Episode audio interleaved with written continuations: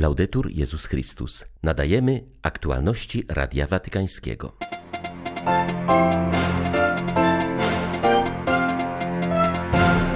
W naszych społeczeństwach, także w kościele, często dąży się do osobistych korzyści. Wy bądźcie znakiem wspólnoty, mówił papież do duchowieństwa i osób konsekrowanych z Madagaskaru. W Watykanie zaprezentowano dokument roboczy dla kontynentalnego etapu procesu synodalnego. Trzeba go odczytywać z szerokim zaangażowaniem ludu Bożego, podkreślił kardynał Mario Grek. Walcząca Ukraina staje się dziś światłem dla wielu ludzi i narodów. Pokazuje, że istnieje prawda i sprawiedliwość, za które warto oddać życie, mówił w dzisiejszym orędziu arcybiskup Światosław Szewczuk. 27 października witają Państwa ksiądz Tomasz Matyka i ksiądz Krzysztof Ołdakowski. Zapraszamy na serwis informacyjny. Ojciec Święty przyjął dzisiaj duchowieństwo i osoby konsekrowane z Madagaskaru, zaraz po spotkaniu z ich biskupami przybyłymi do Rzymu z okazji wizyty ad limina. Franciszek zauważył, że sama dzisiejsza obecność malgaskich księży, zakonników i sióstr w wiecznym mieście jest już znakiem jedności, której objawów tak bardzo potrzebuje dzisiejszy świat. Obecnie w naszych społeczeństwach i niestety także czasem w kościele mamy udział w poszukiwaniu osobistych korzyści i dużo się plotkuje. Gadanina jest na porządku dziennym. Proszę, nie gadajcie tak, nie plotkujcie. Zawsze mówcie dobrze jedni o drugich, ponieważ plotka pozostaje bronią wprowadzającą podziały.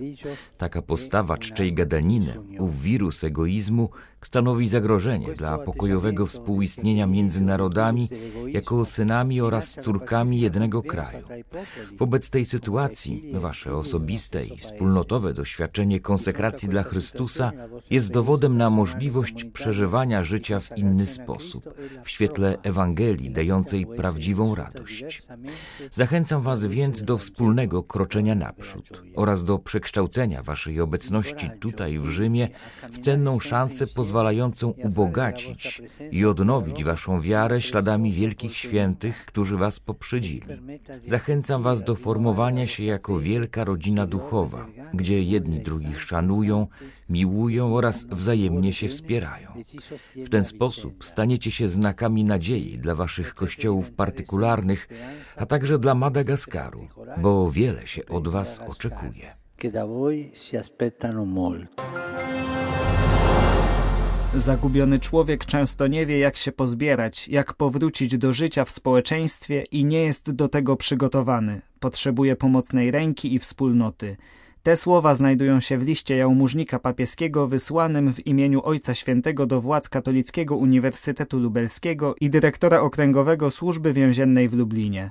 Na początku tygodnia z inicjatywy uczelni zostało otwarte Centrum Studiów przy areszcie śledczym w Lublinie. Kardynał Konrad Krajewski zaznacza, że stanowi to ogromną szansę przed osadzonymi z całej Polski zdobywania wykształcenia na poziomie wyższym, dając tym samym nowe perspektywy powrotu do życia w społeczeństwie. Prefekt dykasterii do spraw posługi miłosierdzia przekazując błogosławieństwo Ojca Świętego, przypomniał również postać świętego Pawła i modlił się, aby jako patron polskiej służby więziennej wypraszał wszystkim potrzebne łaski. To przepiękna inicjatywa, bowiem jest to inicjatywa ewangeliczna.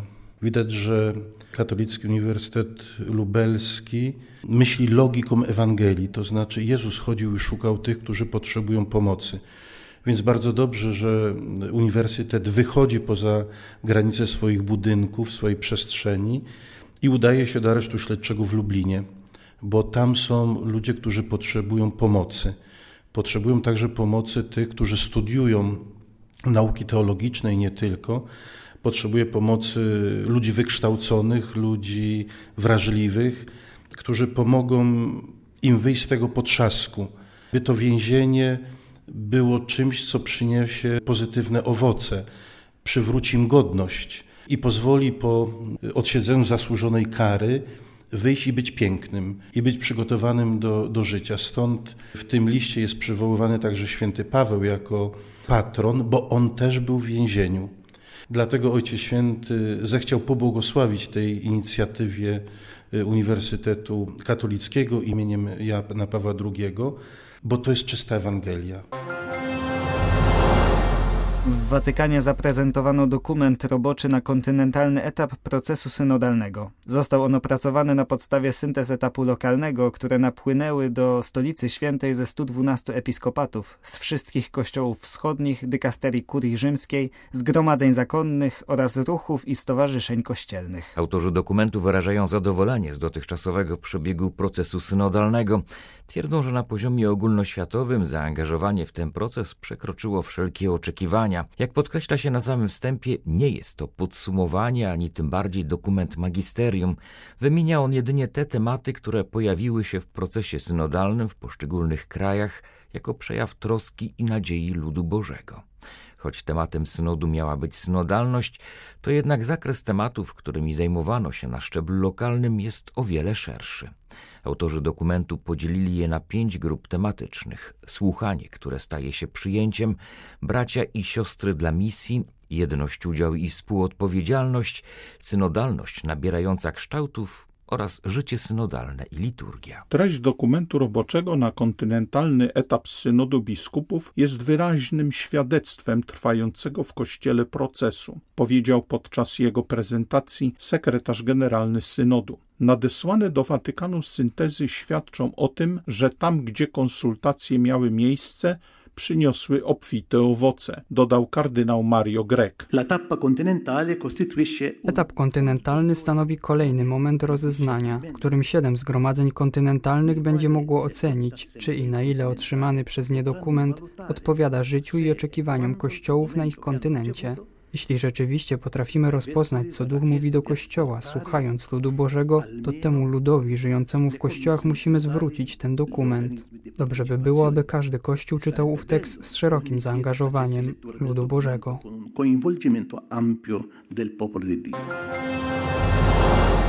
Ukraina znowu opłakuje licznych zabitych oraz zranionych naszych braci i siostry, wskazał w swoim dzisiejszym orędziu arcybiskup Światosław Szewczuk. Trwają walki na całej linii frontu, na granicy między prawie w całości wyzwolonym obwodem charkowskim a Ługańszczyzną, w okolicach Hersonia czy na Donbasie, gdzie Rosjanie dalej zażarcie atakują. Ponadto agresor nie ustaje w ostrzeliwaniu miast w głębi kraju. Zwierzchnik ukraińskich grekokatolików prowadził dalszą refleksję nad chronieniem rodziny w celu ratowania tkanki społecznej jego ojczyzny. Hierarcha zaznaczył dzisiaj możliwą trudność w odkrywaniu i zachowaniu własnej tożsamości płciowej stanowiącej dar od Boga. Dlatego zapraszał do szczerego szukania prawdy, zarówno na poziomie osobistym, jak i jako naród. I możemy сказати, що українська борня Możemy powiedzieć, że ukraińska walka, to co razem z wami przeżywamy na ludzkim, społecznym poziomie, staje się prawdziwym światłem dla wielu narodów na całym świecie.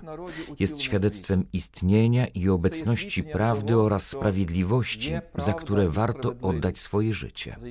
Pokazuje, że wolność stanowi dar od Boga, jaki warto chronić, a nie ma wolności bez prawdy. Nie ma wolności bez prawdziwych wartości, bo przekształciłaby się ona w puste pojęcie, coś pozbawionego znaczenia. Dlatego Chrystus mówi: Poznacie prawdę, a prawda was wyzwoli. Kontynuujemy również dzisiaj wszyscy razem rozważania nad tym, jakiej pragniemy Ukrainy po zakończeniu wojny. Ponieważ obecnie naprawdę wykuwa się przyszłość naszej ojczyzny i nie mamy prawa stracić tej szansy. Wiemy, że taka Ukraina, jaka była do 24 lutego tego roku, już nie istnieje. I nasza ojczyzna, nasz naród, nasze państwo mogą oraz powinny stać się lepsze wyjść odnowione z tej walki, z tego tygla wojny. Z tego hornyla wojny. Kapelan armii ukraińskiej, jezuita, ojciec Andrzej Zeliński w wywiadzie dla America Magazine wskazuje, że choć obserwuje kolejne przypadki ginących cywilów i pozostaje obecny na linii frontu od 2014 roku, to jednak mitem jest uleganie lękowi w nadziei, że uniknie się sprowokowania czegoś gorszego. Podkreśla, że ataki rosyjskie przerażają, ale Ukraińcy nie mają innego wyboru poza walką. Ojciec Zeliński wspomina dzień 10 października, gdy Rosja przeprowadziła serię ostrzałów rakietowych w akcie odwetu za wybuch na moście krymskim. Jezuita był wówczas w Kijowie w trakcie porannego biegania, gdy trzy pociski wybuchły dokładnie na tej ulicy, gdzie się znajdował. Tamtej doby widział zatrwożenie w oczach mieszkańców ukrytych w metrze.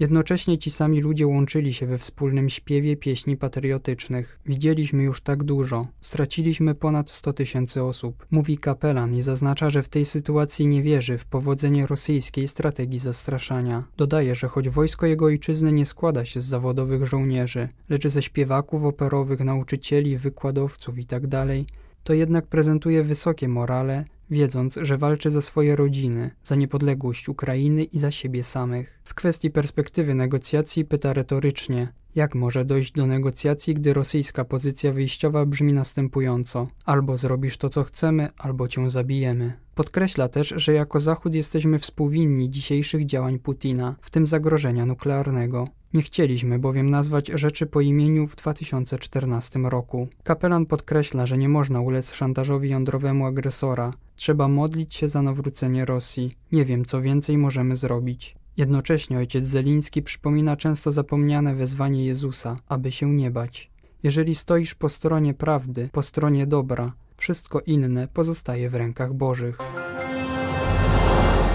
Papież odwiedzi Bahrajn na zaproszenie samego króla. Po raz pierwszy mamy taką sytuację. Powiedział Radiu Watykańskiemu biskup Paul Hinder, administrator apostolski Wikariatu Arabii Północnej. Biskup podkreśla, że tej wizyty wyczekuje miejscowy kościół, będący mozaiką kultur, narodów i tradycji. Są dwa cele papieskiej wizyty. Pierwszy, aby podtrzymać i nadać nowy impuls dla dialogu z muzułmanami, zarówno sunnitami, jak i szyitami. Drugi, aby umocnić tamtejszą owczarnię chrystusową, nie tylko katolików, ale również innych chrześcijan. W Bahrajnie żyje około 80 tysięcy katolików, w większości imigrantów z Filipin, Indii i krajów Bliskiego Wschodu. Do kraju regularnie przyjeżdżają chrześcijanie z Arabii Saudyjskiej, aby uczestniczyć w mszach czy skorzystać z innych sakramentów. Na liturgii papieskiej przewidzieliśmy 2000 miejsc dla wiernych z tego kraju. Przyjeżdżając tu, papież spotka wielojęzykowy i wielonarodowy kościół, a także starą miejscową kulturę i tradycję, które pozostają otwarte na innych.